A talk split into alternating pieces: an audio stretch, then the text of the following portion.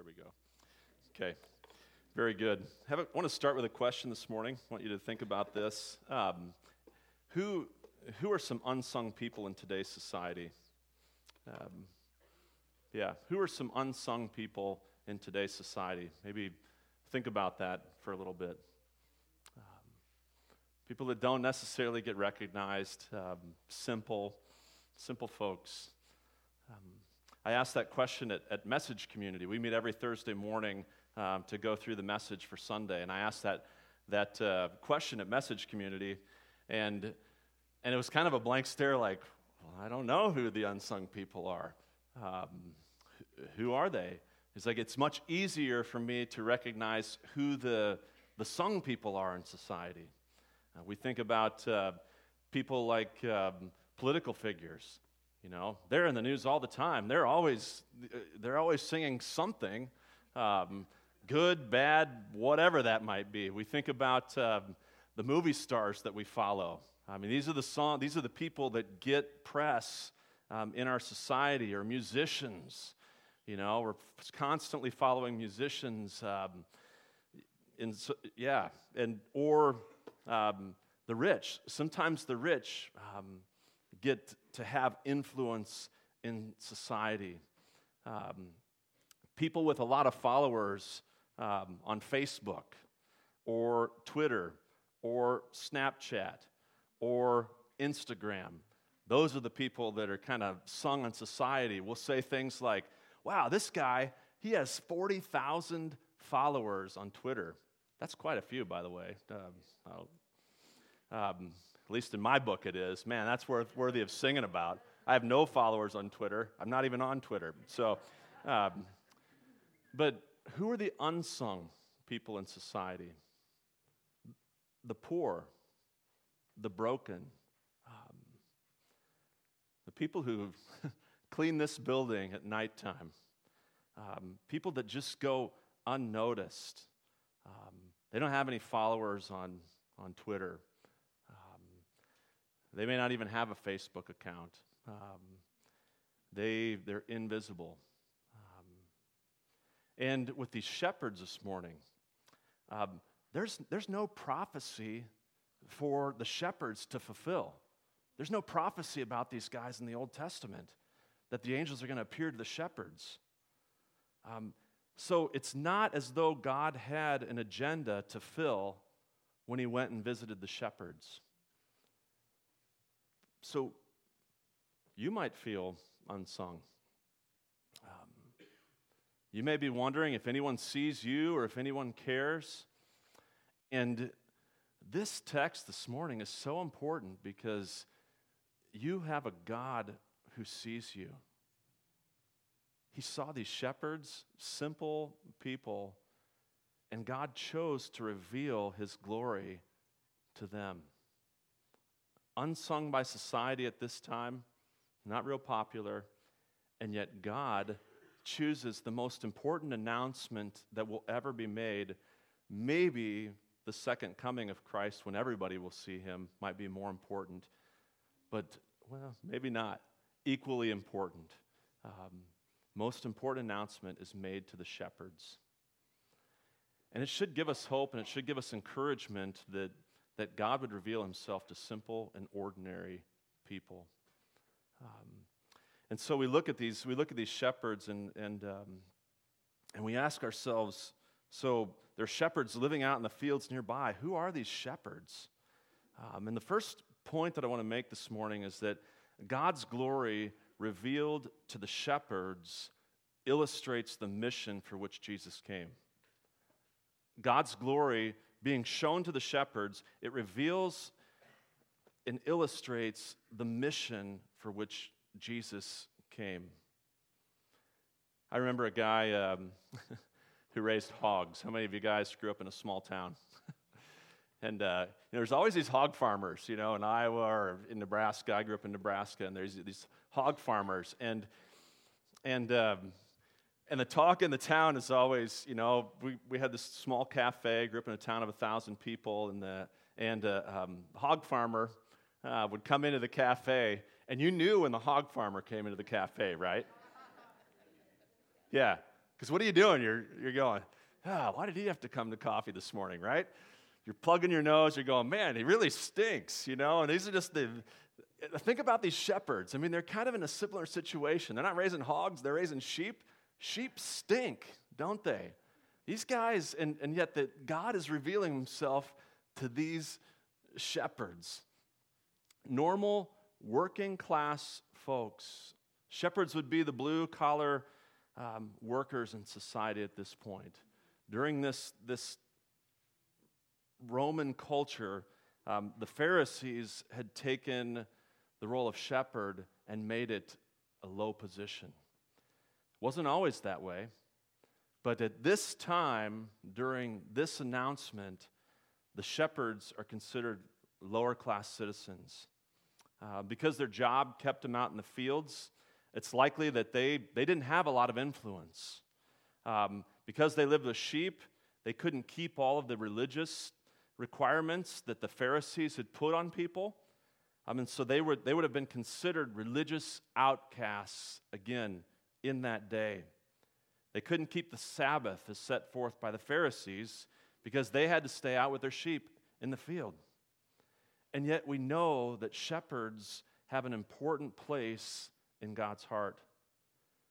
Common, yes. Low class, yes. Um, some would say not to be trusted. Probably not. Probably a misperception on shepherds, um, especially when you consider the place of the shepherd in the Old Testament. Think about some of the, some of the more famous shepherds in the Old Testament. Who are they? I mean, David. We think about David. Go back farther. Go back farther. Joseph. Abraham, thank you. Abraham was a shepherd. Moses. David. And there's even references then in the Gospels to Jesus being a shepherd, a chief, the chief shepherd, actually. Yes, Deb, the Lord is my shepherd. Um, and so there was a time where shepherds were celebrated. Today, shepherds are celebrated, aren't they? What, what are elders called in the church? What are they called to do? They're called to shepherd the flock of God. And so the shepherd has an important place in God's heart. And yet at this time, they're common, low class, blue collar. And it's likely that they were out in their fields, and, and whether normally shepherds are in their fields between March and November raising sheep. Um, it's quite possible that they were out in the fields this, in the wintertime, uh, during the winter here. Um, and, and interesting to note that if they were, in fact, out in the wintertime, what kind of sheep would they have been raising? Why were they raising sheep, and what were they raising sheep for? Think about that for a second. What? The temple sheep were being raised. What for? to celebrate the Passover, for sacrifice. Look at these guys. They're shepherds living in the fields nearby, keeping watch over their, their sheep at night. And God shows up. And the glory of the Lord, it says, an angel of the Lord appeared to them, and the glory of the Lord shone around them, and they were terrified. Isn't it interesting that, um, that Luke would include the fact that they were out in their fields at night and the glory of the Lord suddenly appears to them? And suddenly, it's no longer dark. It's no longer dark at night. The light, the, the light in the sky would have, it would have lit up and the glory of the Lord would have shone around. Think about that for a second. Think about the importance of light and darkness. See the contrast here. The shepherds are out at night, common, ordinary people, and the glory of God shows up, and light shines all around them glory of the Lord would light up the darkness. Let's consider that for a second. Think about the glory of God. What do you know about the glory of God? This glory is the same glory that Moses would have encountered when he met God and, and his face was shown upon him. The same glory, the same glory that, that Paul would have encountered on the road to Damascus when Jesus showed up and the glory of the Lord blinded him. It's amazing. Light, darkness. Think about this in, in, in, Exodus. I want you to get a picture of God's glory. In, in Exodus 33 18, Moses says, and Moses asks God, he says, Now I want you to show me your glory. And the Lord said, I will cause all of my goodness to pass in front of you, and I will proclaim my name, the Lord, in your presence. And we studied this in Romans, this next verse. I will have mercy on whom I want to have mercy, and I will have compassion on whom I will have compassion. But he said, You cannot see my face, for no one may see me and live.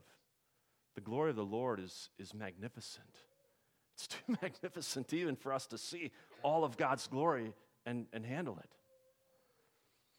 The Lord then said, There's a place near me where you may stand in the rock. When my glory passes by, I will put you in the cleft of the rock and cover you with my hand until I have passed by.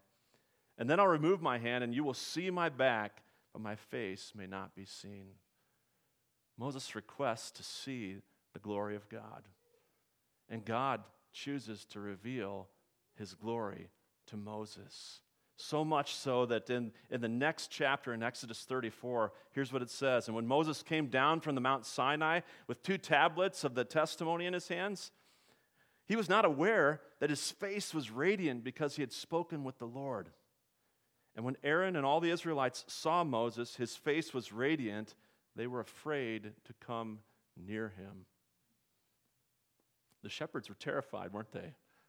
When an angel appears and the glory of the Lord is, is shining. There is a coming glory of the Lord. Revelation 21 says this it says that the city does not need the sun to shine on it, talking about the new Jerusalem that's going to come out of heaven. It doesn't need the sun. We don't need the sun anymore. For the glory of God gives it light, and the Lamb is its lamp. That's what it says. There is a coming glory of God. Sun, we don't need it anymore. It's amazing. This glory is important. This light is important that's coming. So much so that John, when he accounts for the birth of Jesus Christ, which is not really the birth of Jesus Christ, the coming and the incarnation of God, he says it this way He says, The light shines in the darkness, but the darkness has not understood it.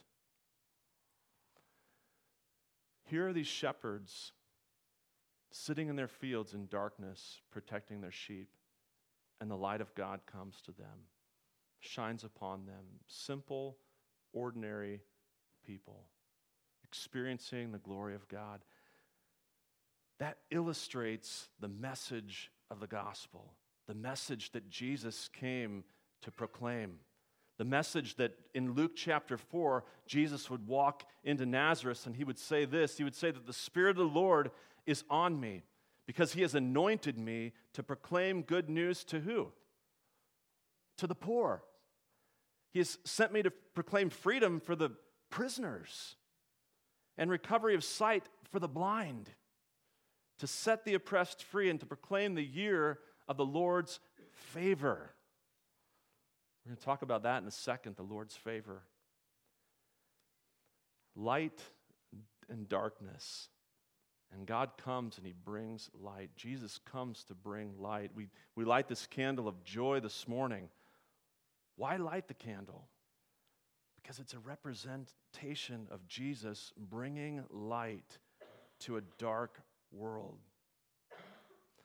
Think about this for a second God's glory what, where is it normally, what is God's glory normally associated with at this time? The temple, thank you. Normally, the glory of the Lord is, is associated with the temple. The glory of God would come to the temple. The priests would be a part of this, this glory. The religious people would be a part of this glory. And now, the glory of the Lord shows up in a field. Simple shepherds. And the glory of God shows up in your life as well. Simple, ordinary people. Notice the pronouncement here. He says, But the angel said to them, Do not be afraid. I mean, there is fear when you are in the presence of an angel. I bring you good news of great joy that will be for all the people. Today, in the town of David, a Savior has been born to you. He is Christ the Lord. And this will be a sign to you. You will find a baby wrapped in cloths and lying in a manger. The second point that I want you to catch on to this, this morning is the angel pronounced the identity of the Savior of the world. Don't miss this. This is important. The angel was pronouncing the identity of the Savior of the world, Messiah, Christ the King. And he starts by saying, Hey, I've got good news for you. In the Old Testament, this good news idea would, would represent the preaching of a favorable message. In the New Testament, it's referred specifically to the gospel. I have a gospel, I have the gospel message for you. And it's so important. This is so important. The Savior of the world piece, Jesus, Messiah, the titles that are given to Jesus in these verses. We have to understand the context and who Luke is writing to. Do you know who Luke's primary audience was? Matthew wrote to an audience, and Luke wrote to the audience. Only two birth accounts of Jesus. Who is he writing to? He's writing to the Gentiles. Think about who the Gentiles are at this point in society the Romans. Why does he start off in Luke 1 with Caesar Augustus? He's writing in this in that context to this audience. And so he says, Jesus Christ is going to be the Savior of the world. Let me ask you a question Who is the Savior of the known world at this point? Thank you. Caesar Augustus would be looked at as the Savior of the world at this point. Listen, listen to this. Um, here's what it says Providence has filled, this is um, quoted from Graham Stanton. He says this Providence has filled Augustus with divine power for the benefit of humanity. And in her benefic- beneficence, has granted us and those who will come after us, listen to this, a Savior who has made war to cease, Pax Romana, and who shall put everything in peaceful order. And Caesar, when he was manifest, transcended the expectations of all who had anticipated the good news, not only by surpassing the benefits conferred by his predecessors, but by believing no expectation of surpassing him to those who would come after him, with the result that, listen real closely here, the birthday of our God, lowercase, signaled the beginning of good news for the world because of him. This was written about Caesar Augustus. And the angel comes to the shepherds and says, I have good news as well. I have good news of great joy. Because Jesus Christ, the Messiah, is coming, and he is the Savior of the world. He will be praised worldwide and his peace will last, and his reign will last forever. And he gives the title Christ, the Messiah, the anointed one. Maybe fully describe this as the sovereign. The angel proclaimed the true Savior of the world. And that true Savior is Jesus Christ. He's the one that, that lives on and on forever in our hearts. Caesar Augustus' time came to an end. he was conquered. Yes, there was a moment of peace for him and his Pax Romana. There was a moment of it. Jesus Christ comes to bring lasting peace. And he comes to bring it to you, to your hearts. Do you know the peace of the Lord Jesus Christ? And he says, And this will be a sign to you that you'll find a baby wrapped in cloths and lying in a manger. Angels are God's messengers, and they generally announce a sign. Here's your message, shepherds, and here's how it's going to be verified. You're going to walk into Bethlehem and you're going to find a baby wrapped and, and lying in a manger. Isn't it interesting that Jesus would, would say this to a bunch of shepherds? Like, isn't that special? Like, isn't God amazing? I mean, God comes in a way that these shepherds could identify with. This baby wrapped and lying in a manger. Shepherds were familiar with mangers, weren't they? That Jesus would come in that way to these men is nothing short of, of awesome and nothing short of divine and nothing short of God's sovereignty and God's plan. He has it all figured out.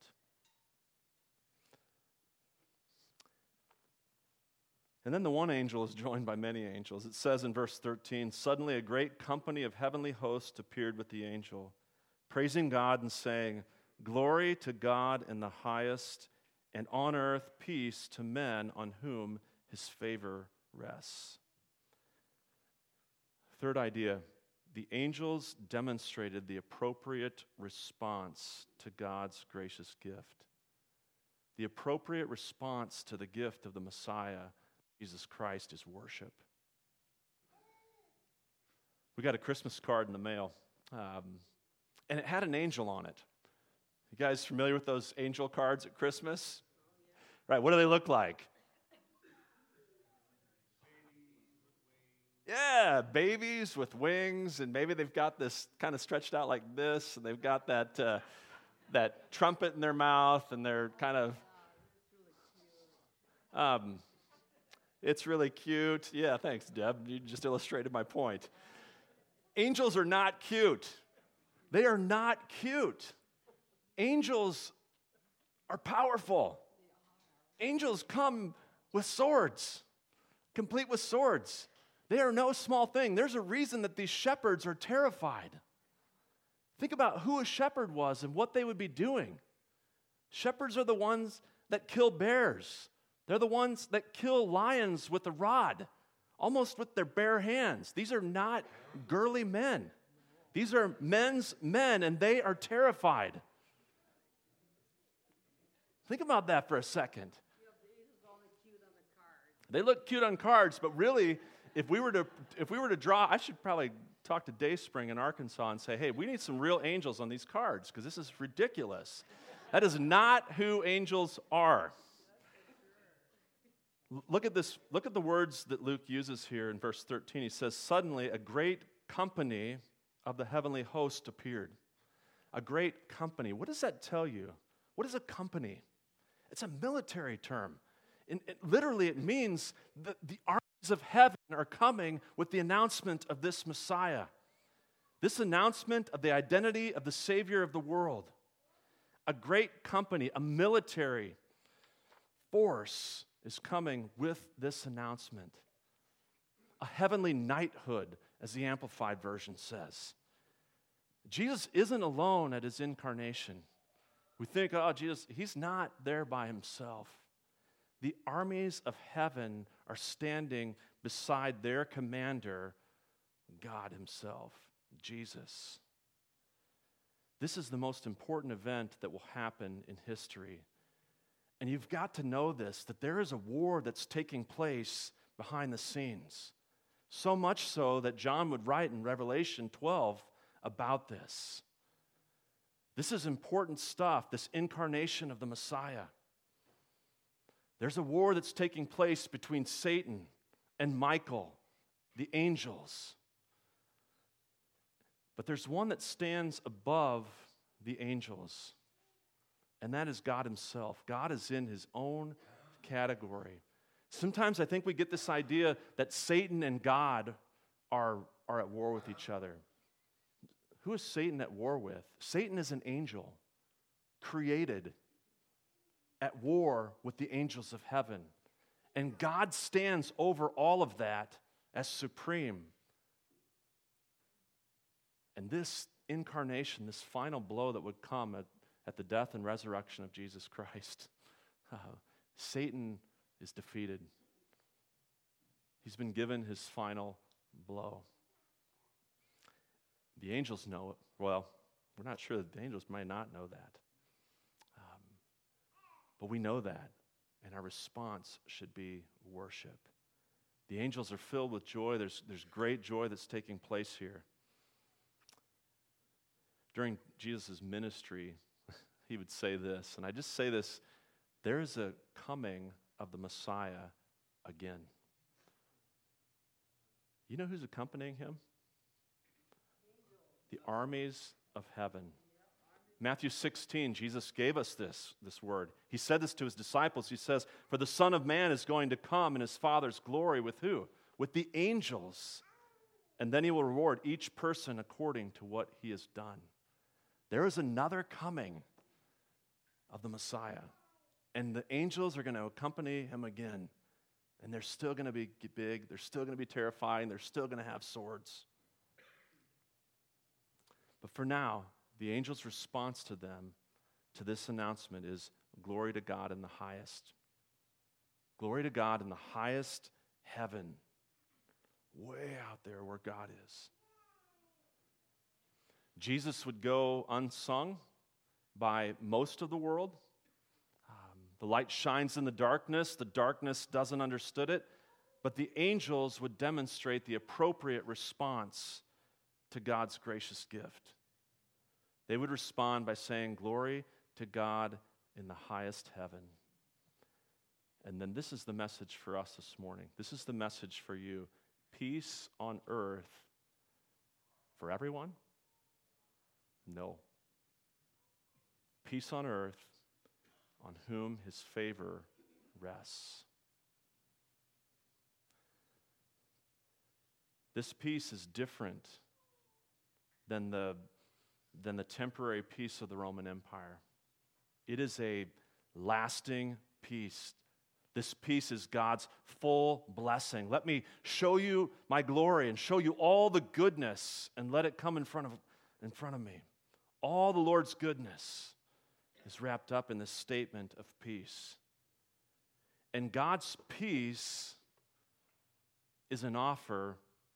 The offer's out there for everyone.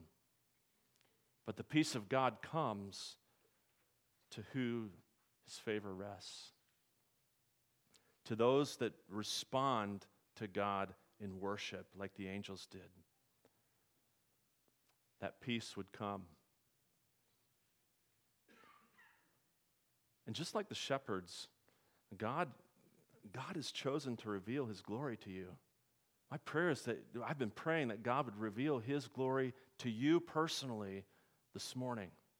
Just like these folks that are going to get baptized, God showed up in their lives, revealed himself, revealed his glory to them, and their response was, God, I need you. I need your, the peace that you bring me. Yes, I want to be baptized. I want to show the world what Jesus Christ has done in me. God wants to do that for you this morning. He wants to bring you peace. John 1:14 says it this way. The Word became flesh and made his dwelling among us. We have seen his glory, the glory of the one and only, who came from the Father, full of grace and truth. Hebrews 1 3 says it this way it says that the Son is the radiance of God's glory. Jesus Christ is the radiance of God's glory, the ag- exact representation of his being, sustaining all things by his powerful word. And after he had provided the purification for sins, he sat down at the right hand of the majesty in heaven. What are you going to do with Jesus? What will you do with Jesus? Will he be your Messiah? Will he be your Prince of Peace? Will he be the one that you call Lord, Master, Savior, God, Messiah? Will you bow your knees before him? Don't be afraid. Because He has good things for you. Will you respond to God's gracious gift of Jesus? Or will He continue to go unsung in your life? Will He continue to be a thing that you do on Sunday morning, maybe? Maybe. Um, or will He become the most important thing to you? Let's pray.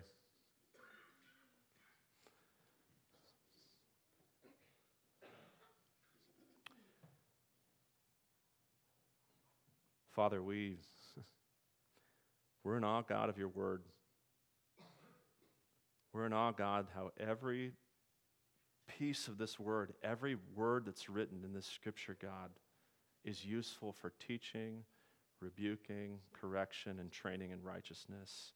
God, so that we can be fully equipped for every good work. And God, I thank you for this account of the shepherds. Thank you, God, that you come to ordinary people, people who are humble, people without any sort of pride that you come. And Jesus, we're so grateful, God, that you come to our hearts. And Lord, I pray, God, that as we worship and sing and we experience and witness these baptisms, God, um, that you would be speaking to our hearts and, and testifying um, to us, Lord. And so, Jesus, we pray these things in, in your name. Amen.